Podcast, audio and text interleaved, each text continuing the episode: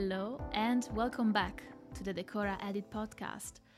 I am Julia, and for this episode I will be virtually sharing the mic with Fedra and Salem to discuss the humanitarian and environmental aspects of sustainability.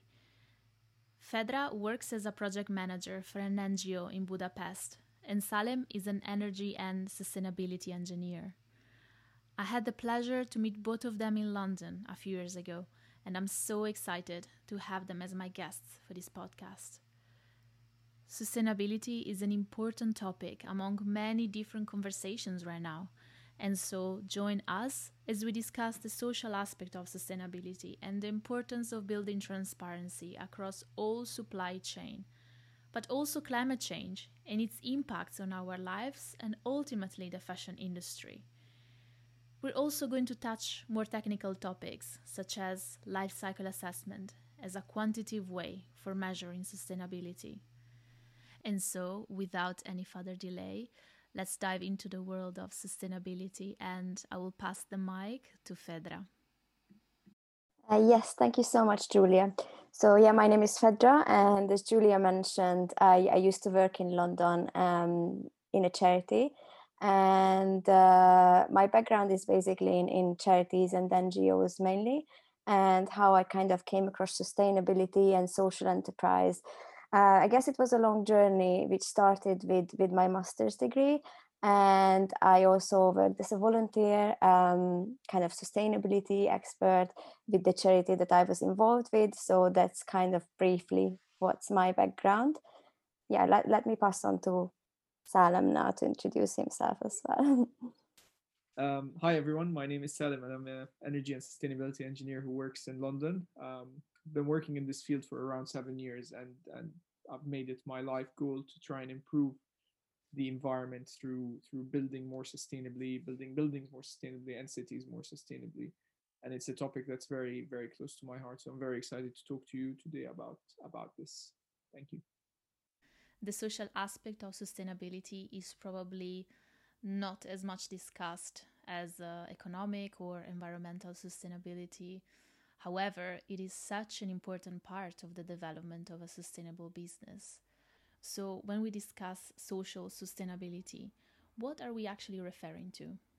So yeah, about the social side of sustainability, I think that's pretty much an overlooked aspect of what sustainability is. Everyone always talks about the environment and the planet and climate change and global warming, and these are all very, very important things. But at the same time, they are all connected to, to the social element, the social aspect of sustainability. And that's about the people, and that's about our community and communities. And basically, this is the, the human cost of, of doing business. So when we when we think about social sustainability, I think the big questions that we should be asking ourselves as businesses are, for example, are our employers paid minimum living wage? Are working conditions safe for the people? Did we establish necessary processes against harassment in the workplace? Is there, for example, a safeguarding policy in place? Um, what about overtime and employee well-being? Are customers happy? Uh, are employers uh, employees happy as well? Uh, what about suppliers? What about their employees? Are, are they happy? Do they have safe working conditions? Um, and I think at the end also, what about diversity and inclusion? Did we do anything against discrimination in the workplace? Are there any policies implemented from the stage of, of recruitment? Um, and these are very important questions to ask when it comes to social sustainability.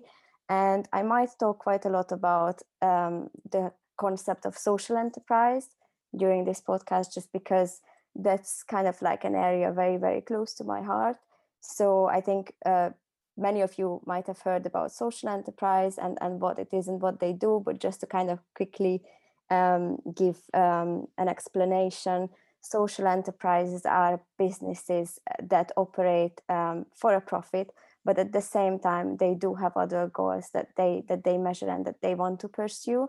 So these goals can be environmental, they can be social, depending on what the issue is that they are trying to, to kind of solve, or what the problem is that they are trying to solve. And uh, yeah, I would say this is this is a very important thing to talk about, um, because because the well-being of, of people and the well-being of our community and the social sustainability aspect is is I think as as important as as the environment environmental one, and and they are kind of all linked together at the same time. And yeah, um, so apart from like uh, measuring the the financial results and and trying to um, earn a profit and and looking at shareholder interest, there's there's other things that companies can measure that social enterprises are very good at, and and this is the results of the actions that they take for the environment and, and for the planet and also for the community and the people. And yeah, I think that's quickly what kind of social sustainability is about. Uh, you might hear about social sustainability as an ethical business or a fair trade business. It's it's not only social enterprises that, that pursue these kind of goals and visions. It can be any other businesses, it can be N G Os, charities, and it can be other for-profit businesses as well. Um, as I said, I think it's just kind of like a social enterprise is a good example on how, how we can achieve and, and how we can also measure um, uh, the social side of sustainability, let's say. Social sustainability, it is such a fundamental aspect of any business, as looking after the well-being of employees and all the people behind, for instance, the brand, it is so important. After all, we should not forget that companies are built and operate thanks to the people behind them, and providing good working conditions for them is key. In the fashion industry, we hear so many stories about exploitation across the supply chain, the lack of human rights among many business models, and that just intensifies even more the importance of social sustainability. I think that the monopoly of fast fashion leaders has certainly created unethical standards on so many layers of the fashion industry, and social is certainly one of them. However, the fact that we as consumers have access to a large amount of information and can really educate ourselves, it means that ultimately we can put pressure on brands and so they can set new and more ethical standards. In addition to the well-being of the people, there's also the planet, and let's not forget about that. Protecting and responsibly interacting with the environment around us is so important in order to maintain resources. According to the United Nations World Commission on Environment and Development, environmental sustainability is about acting in a way that ensures future generations have the natural resources available to live on an equal, if not better, way of life as current generations. And so, starting from this quote, I would like to move the conversation to the environmental aspect of sustainability. And so, what is environmental sustainability in a business, and how can a business reduce its negative impact on the environment? One of the most important points that you brought up, Julia, and, and Fedra too, is the fact that with a lot of companies and with a lot of products, the we we don't know as consumers what's happening between when they are produced and between when they are sold to us. And It's it's very interesting that that does happen in the fashion industry. In other industries, there are rules and regulations in place to ensure that that, that information is, is is becoming more and more transparent. Um, the construction industry, where I have some experience in, there is the concept of environmental product declaration for any building materials that you buy. So that, that's not become a full regulation yet, and not everyone has to do it, but a lot of manufacturers are doing it. So if you buy insulation for your house that has an E P D, then it describes the process in which it was made, how much carbon it emitted throughout its lifetime, um, where it was brought from, and and it also shows other sustainability indicators. If if you go to a supermarket and you want to buy food, you have an idea where the food came from. Um, you might not have an idea how much carbon it emitted, for example, but the, that that that kind of information is slowly becoming more readily available. And And from my perspective, that's the big kind of jump that the fashion industry needs to make, is when I go and buy a piece of garment, or when I go buy a t-shirt, I should have knowledge on where it was made from, how it was transported, how much carbon it emitted. And it's, it's I think the first first goal, which which is what what's happening in the construction industry, is just to push everyone to be able to produce this information. Um, we're not trying to tell anyone to reduce it yet. It's just just have that information in place at first, and then slowly, as this information becomes more available, consumers will take note on it and will be willing to to to purchase ones that have a, a lower environmental cost, for example. Um, and and just to just to describe to everyone why why we talk about the environmental impact of of the fashion industry. Um, there's a lot of words that get thrown around: climate change, uh, rising temperatures, uh, melting ice. There's there, there is a lot. But in its simplest term, when, when a t-shirt is produced somewhere um, in, in a factory, that t-shirt requires energy to produce, and that energy requires fuel. When fuel is, is burned, it produces uh, greenhouse gas emissions, and greenhouse gas emissions, uh, which the most famous of them being uh, carbon dioxide, but, but include other gases as well. They have the ability to trap heat in, in Earth's atmosphere, which is not a problem if there's a tiny bit of it going up. But since the Industrial Revolution, we've just been filling our atmosphere with more and more of these greenhouse gas emissions, and more and more heat is being trapped. Um, why is that a problem? Why is a, a, a heat being trapped, a rise in temperature a problem? It, it disrupts the balance of our ecosystem. It disrupts the balance of how Earth, Earth is at the moment. It uh, rising temperatures, they obviously melt more ice, they melt more snow, they cause They cause seasons to change. They cause more, more events of, of heavy rainfall or, or dry periods to increase, and they will make certain areas um, uninhabitable. And and it's it's something that will keep occurring and will keep causing more negative changes. It will destroy parts of the ecosystem, which will further destroy other parts of the ecosystem. Um, and I I really do believe that for us as humans to, to survive, to continue our, our survival as a race and on this earth, we we do need to really look at this and, and think about it. And I think that's just an example to why this is such an important thing, and, and why it is from all industries around the world that we do need to do something about, about climate change. So how can we measure sustainability throughout the production process?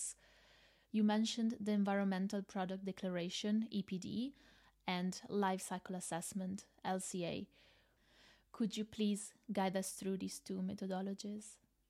Uh, absolutely. I mean, uh, it's um, it's an interesting method of doing things. And what, what, what you're trying to do is, I mentioned earlier that when when you buy a T-shirt, there is a, a carbon cost or a greenhouse gas cost associated with it, which you don't see on your on the label when you buy it. And having an E P D or an, or an L C A means that you are now aware of the, the cost, the monetary cost of the item you're buying, but also the carbon cost of it. And and the way it works is just through measuring when, when the t-shirt is produced, how much energy on average did it use to produce? Okay, it used this much, this much energy, then produced this much carbon. Um, in that case, if there was any transport, for example, so if cotton was being transported from somewhere else, obviously cars or ships will also have a carbon cost. So that's also added in.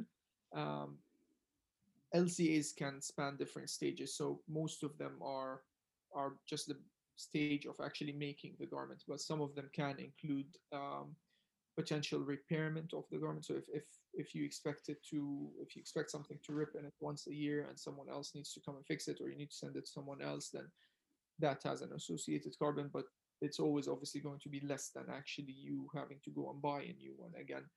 Um, while some of them also include an end of life uh, kind of part of it. So when when you buy a t-shirt and when after three, four years, for example, it's it's it can't be used anymore, how can you dispose of it in a in a sustainable manner? And that's that's the information an E P D give you it gives you. It's it's just information. So it's, it doesn't aim to reduce any of this, but it's just information. And why I think it's so important is because people will be able to look at this and compare.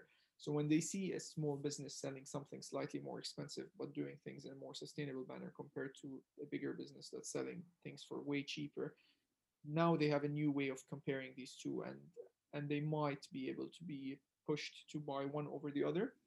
Um, that definitely has to be mixed though with regulation. I mean, I, I think that countries should slowly implement that any type of fashion that's being sold in their country needs to have an E P D associated with it. that would be the first step. The second step would be to try and make um, limits on how much carbon. So the first step is, yeah, just have an E P D. The second step is, okay, you can't be producing more than X amount per per t-shirt, for example, in terms of um, in terms of greenhouse gas emissions. Um, it might even tax ones that produce more. So that's another idea. And that would balance the costs. It would bring the, the final idea, what we want is to bring the costs of, of good, sustainable kind of fashion lower and, and less fast fashion a bit higher. So there are so many brands that uh, are doing different things when it comes to producing garments. So for instance, they would use uh, that stock, textiles that have been already produced or they're already in the market, and they're not, uh, they, they will probably eventually end up in landfill. Um, so in this sort of practice, would the um, outcome of the life cycle assessment change? No, absolutely. I mean, the, the well, the cost of a material that's already been produced, the carbon cost of it will, will be less than one that will be newly produced. Um, so it would it, it would give advantages for companies who are using recycled materials, for example. It would give advantages for companies who are making things that are easy to recycle, because because then you can produce more more with it. I, I think that at the moment, one thing within the construction industry that doesn't um, exist for L C A specifically, but I think one very big thing that could be included in this, and because again, it's a very important topic around the world, is the social sustainability side. So whether you're whether you're L C A or whether you're E P D, doesn't include information on how how well paid your your employees are, where are they located, how are they treated. Can this be included? And I think that kind of jumps into a topic that Fedra Fedra was talking about earlier, and she might want to add something to it as well. Uh, yes, thank you, Salem. So I was really glad that you mentioned about things like where our food is coming from and what ingredients are used in it, because I think that's very important when it when it comes to fashion as well. And it shouldn't be any different. We we should know where, where our clothes are coming from and what are what they are made of.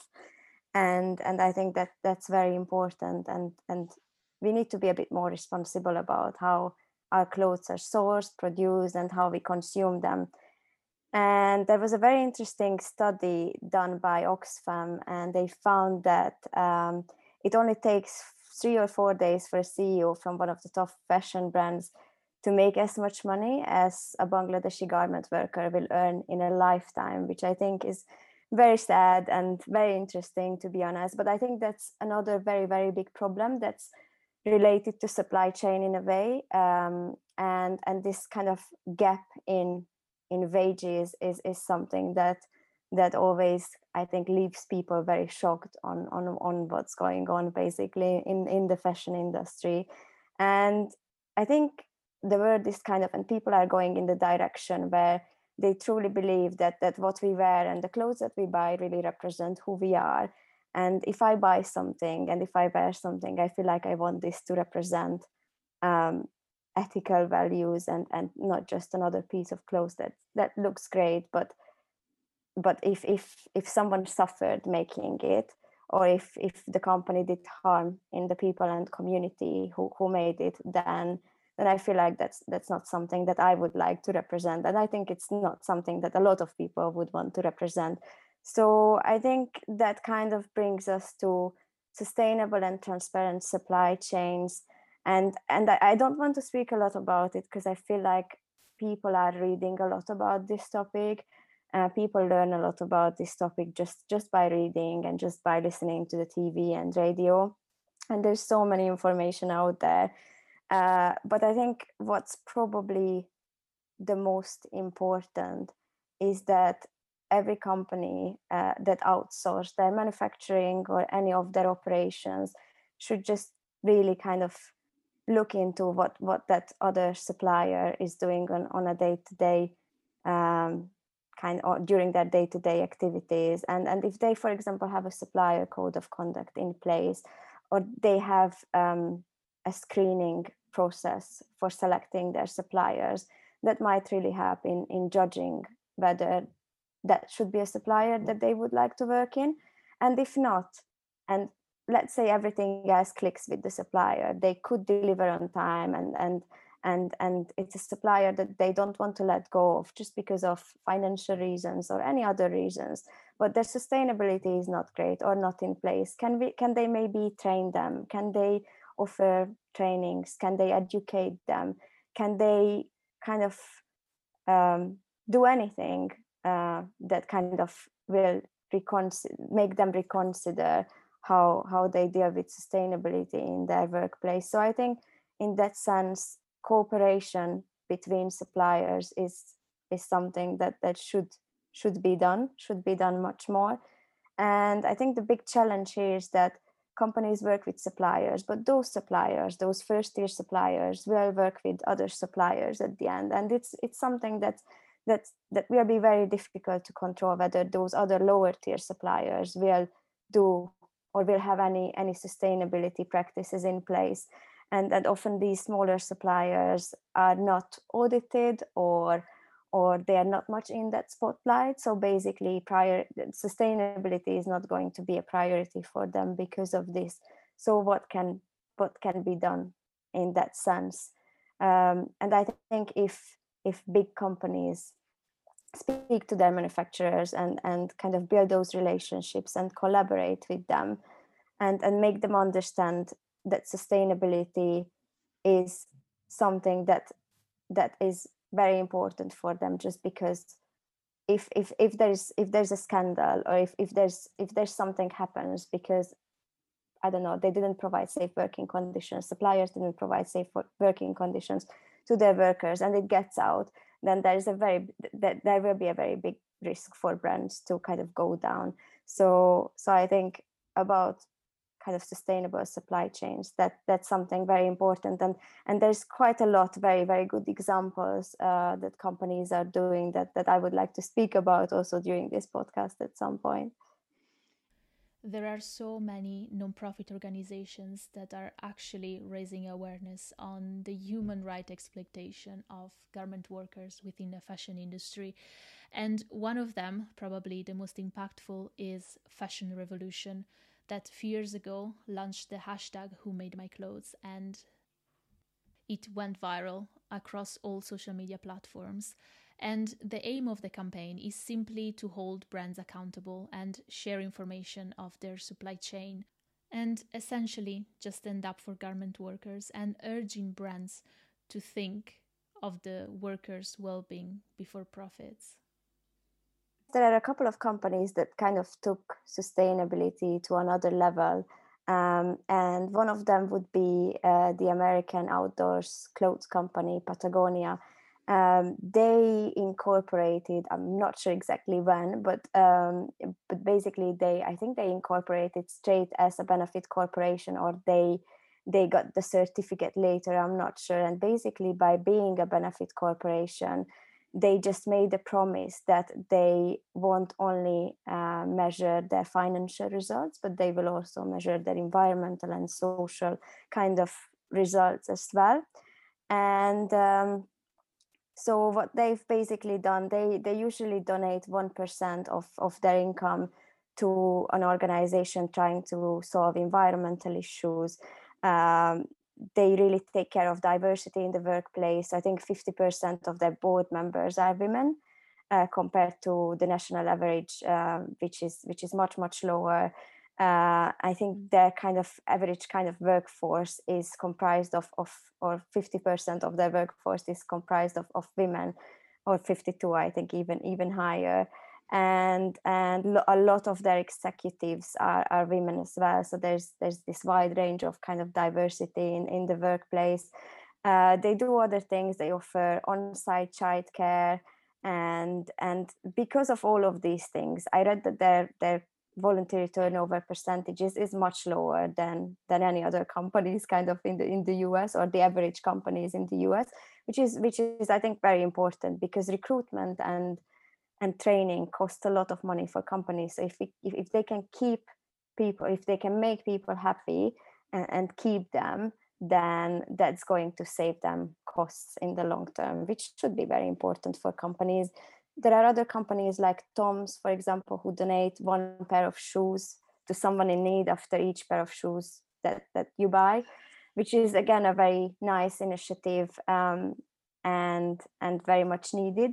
Uh, so there's loads of initiatives like this, and a lot of it is more uh, C S R, yeah, so corporate social responsibility. But um, I think there are other companies that are worth mentioning that that even do more. Uh, there's a company called Eileen Fisher. They're a clothes brand, and I think what's very interesting about them uh, is how they not just audit their their supply chain and um, and and kind of make conclusions on on on them and and kind of try and and make things better the year after, but they also train their Chinese factory workers and managers on corporate social responsibility um, and sustainability. Uh, and they believe that an audit is very much needed um, when they outsource operations to a Chinese factory, for example, but it's not enough, and they want to keep on continuing to educate their managers and, and training the workers on these kind of matters. Um, they also work with an alternative supply chain. That's very interesting. So they work with a supply chain or with like a small family in, in Peru. And um, they are part of a program that give these Peruvian families training um, on, on knitting and, and making clothes. And then they give them knitting machines, and then they give them constant work, um, which is which is a very interesting model, I think, because they don't just make clothes in a factory and, I don't know, donate money to people in need just to kind of overcompensate um, the negative environmental and social impacts kind of made in that factory, if any. But they they participate in this kind of social mobility program that gives families in need the opportunity to train themselves and to sustain them, to, to learn something that will help them sustain themselves in the future. And, and these families are becoming more entrepreneurial. Uh, if they want, they can buy additional knitting machines. Uh, there are no interest loans that the company is offering, and, and these skills and, and this training is it's not just money that will help them for the time being, but it's actually very, very important skills that they learn that they will be able to use not just with this company, not just this, not just necessarily with Eileen Fisher, but with other companies in the future. So they can also pass this knowledge on onto their onto their kind of family members later on and and and friends. And I think that's a very good kind of like entrepreneurial approach to social sustainability. Thank you for sharing, Fedra. And uh, I think is actually very inspiring as well. And uh, is also very important for a brand to, to share this information, because it really brings trust to the final consumer, encourages the support of the local community, because most of the times when big brands tend to outsource their production, they don't have relations. And so they, most of the times they just don't know what happens overseas. And that's why many bad news that we hear are happening. And uh, and so revaluing the, the community, uh, helping people, but not just financially, also uh, helping them to build their own skill set is certainly the standard. And uh, hopefully we'll, we'll see more of, of these great uh, practices in the, in the fashion industry. Thank you so much for listening to this episode. If you enjoyed, please subscribe to this podcast and share it with anyone who might be interested, as it would really help to spread the message out there. And I will see you back here in the next episode.